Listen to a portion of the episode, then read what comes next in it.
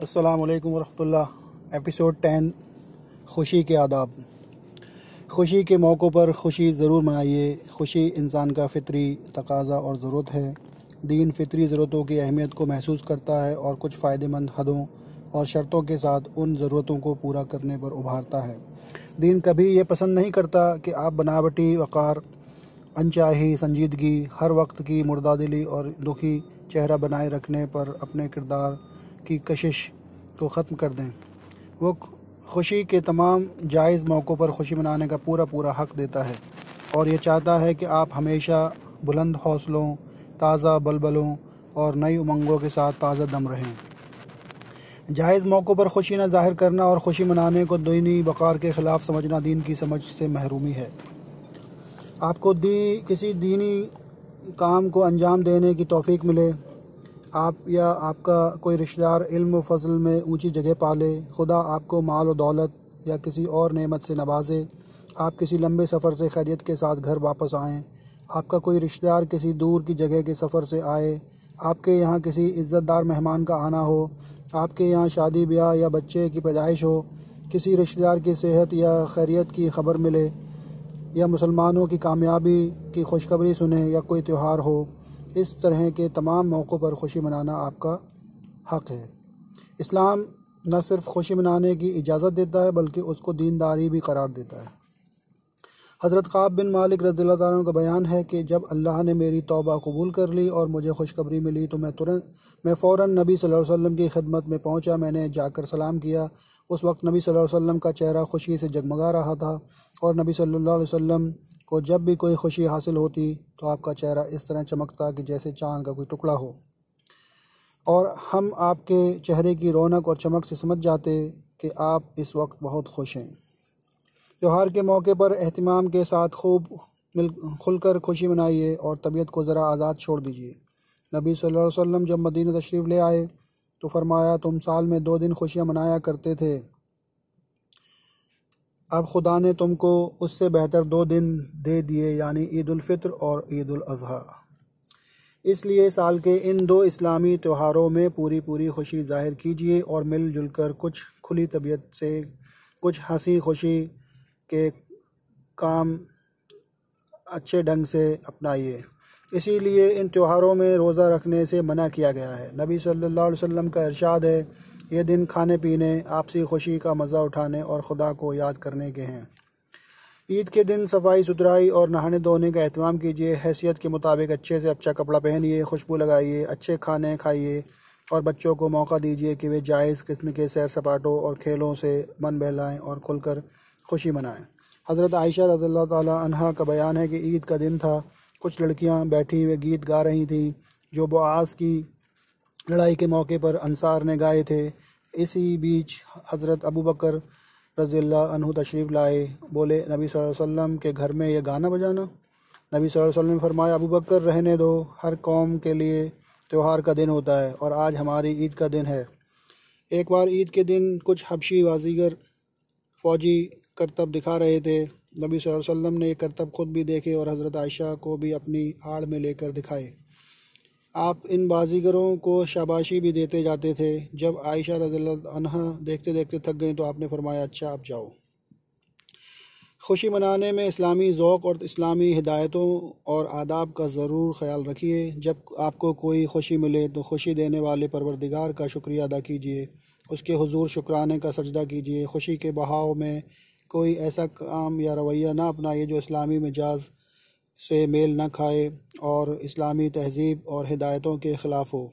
खुशी ज़रूर ज़ाहिर कीजिए, लेकिन हदों का ख्याल ज़रूर रखिए। खुशी ज़ाहिर करने में इतना आगे ना बढ़िए कि घमंड ज़ाहिर होने लगे और न्याजमंदी, बंदगी और आजिज़ी के जज्बे दबने लगें। कुरान में अउज़बिल्लिमिनशैतानरजीम वला तफ़रहू बिमा अताकुम वल्लाहुल्लाहिब्बुकुल्लु मुख्ताल फ़खूर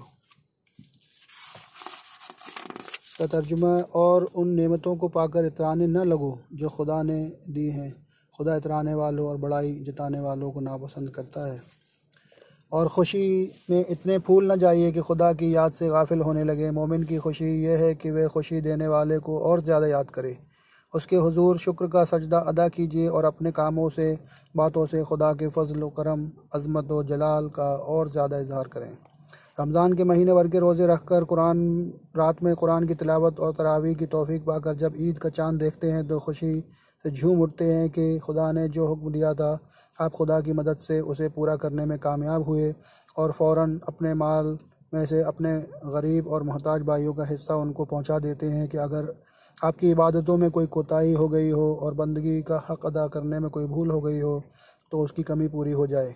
और खुदा के गरीब बंदे भी इस ईद की खुशी में शामिल होकर, मिलजुल कर खुशी ज़ाहिर कर सकें और फिर खुदा की इस तोफ़ी पर ईद की सुबह को दोगाना शुक्र अदा करने, करके अपनी खुशी सही सही ज़ाहिर करते हैं। और इसी तरह ईद अज़ी के दिन हज़रत इब्राहीम और हज़रत इसमाइल की अजीम और बेमिसाल क़ुरबानी की याद मनाकर और क़ुरबानी के जज्बों से अपने सीने को भर, भरा पाकर सजद शुक्र बजा लाते हैं।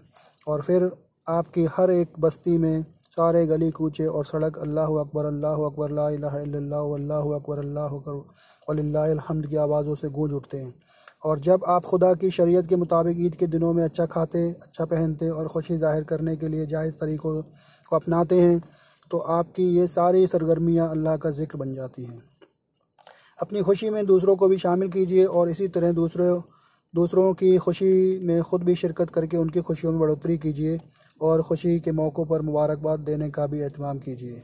हज़रत काब बिन मालिक रज़ील्ला की तौबा जब कबूल हुई और मुसलमानों को मालूम हुआ तो लोग जत्थे के जत्थे उनके साथ, उनके पास, मुबारकबाद देने के लिए पहुँचने लगे और खुशी ज़ाहिर करने लगे। यहाँ तक कि हज़रत तलहा रज़ील्ला की मुबारकबाद और खुशी ज़ाहिर करने से तो हज़रत काब पर इतना असर पड़ा कि ज़िंदगी भर याद करते रहे। हज़रत काब ने अपने बुढ़ापे के ज़माने में अपने बेटे अब्दुल्ला को अपनी आजमाइश और तौबा का वाक़ सुनाया तो ख़ास तौर पर हज़रत तलहा रज़ील्ला की खुशी का ज़िक्र किया और फरमाया कि मैं तलहा की मुबारकबाद और उनके खुशी के जज्बों को कभी नहीं भूल सकता।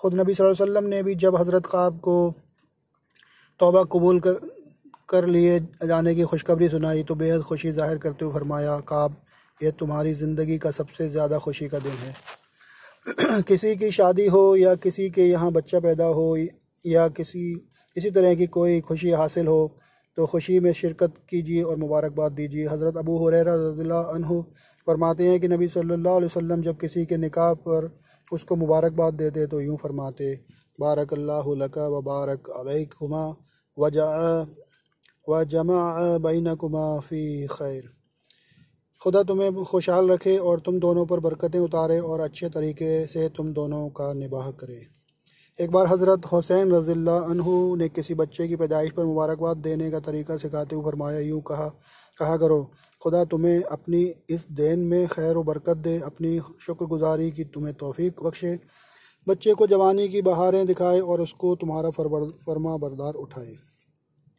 जब आपका कोई रिश्तेदार या जान पहचान का कोई आदमी किसी दूर के सफ़र से आए तो उसका इस्तकबाल कीजिए और उसके खैरियत के साथ वापस आ जाने और अपने मकसद में कामयाब होने पर खुशी ज़ाहिर कीजिए।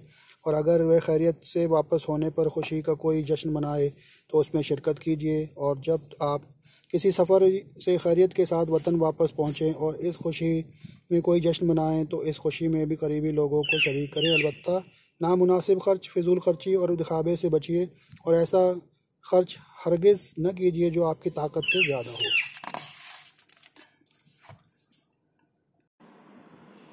नबी सल्लल्लाहु अलैहि वसल्लम, जब तबूक की लड़ाई से वापस तशरीफ़ लाए तो मुसलमान मर्द और बच्चे आपके इस्तकबाल के लिए सनतुलविदा तक पहुँचे। और जब आप सल्लल्लाहु अलैहि वसल्लम मक्का से हिजरत करके मदीना पहुँचे और और जनूब की ओर से शहर में दाखिल होने लगे तो मुसलमान मर्द, औरतें, बच्चे, बच्चियाँ सभी आपके इस्तबाल के लिए निकल आए थे और अंसार की बच्चियाँ खुशी में ये गीत गा रही थीं। तल अलबद्र अलैना। ए हमारे, एक बार नबी वसल्लम किसी सफ़र से मदीना तशरीफ़ मदीना तशरीफ़ लाए तो आपने अपने ऊँट ज़िबा करके लोगों की दावत फरमाई। शादी ब्याह के मौके पर भी खुशी मनाइए और और इस खुशी में अपने रिश्तेदारों और दोस्तों को भी शरीक कीजिए। इस मौके पर नबी वसल्लम ने कुछ अच्छे गीत गाने और दफ बजाने की भी इजाज़त दी है। इसका मकसद खुशी के जज्बों की तस्कीन भी है और निकाह का आम ऐलान और शहरत भी। हज़रत आयशा रज़ल्ला ने अपने रिश्ते की एक औरत का किसी अंसारी से निकाह करवाया। जब उसको विदा किया तो तो नबी सल्लल्लाहु अलैहि वसल्लम ने फरमाया, लोगों ने उनके साथ कोई लोनी क्यों नहीं भेज दी जो दफ बजाती और कुछ गीत गाती जाती? जब हज़रत रुबई बिन अवज़ रज़ी अल्लाह का निकाह हुआ तो उनके पास कुछ लड़कियाँ बैठी दफ बजा रही थीं और उनके और अपने उन बुज़ुर्गों की तारीफ़ में कुछ गीत गा रही थी जो बद्र की लड़ाई में शहीद हुए। एक लड़की ने एक लड़ी पढ़ी हमारे बीच एक ऐसा नबी है जो कल होने वाली बात को जानता है। नबी वसल्लम ने सुना तो फरमाया, इसको छोड़ दो और वही गाओ जो पहले गा रही थी। बुखारी शरीफ। शादी ब्याह की खुशी में अपनी हैसियत और ताकत के मुताबिक अपने रिश्तेदारों और दोस्तों को कुछ खिलाने पिलाने का भी अहतमाम कीजिए। नबी वसल्लम ने खुद अपनी शादी में भी वलीमे की दावत की और दूसरों को भी इस पर उभारा। आपका इरशाद है और कुछ ना हो तो एक बकरी ही ज़िबा करके खिला दो। शादी में शिरकत का मौका ना हो तो कम से कम मुबारकबाद का पैगाम ज़रूर भेजिए। निकाह, शादी और इसी तरह की दूसरे खुशी के मौक़ों पर तोहफ़े देने से ताल्लुक़ात में ताजगी और मजबूती पैदा होती है और मोहब्बत में गर्मी और बढ़ती है।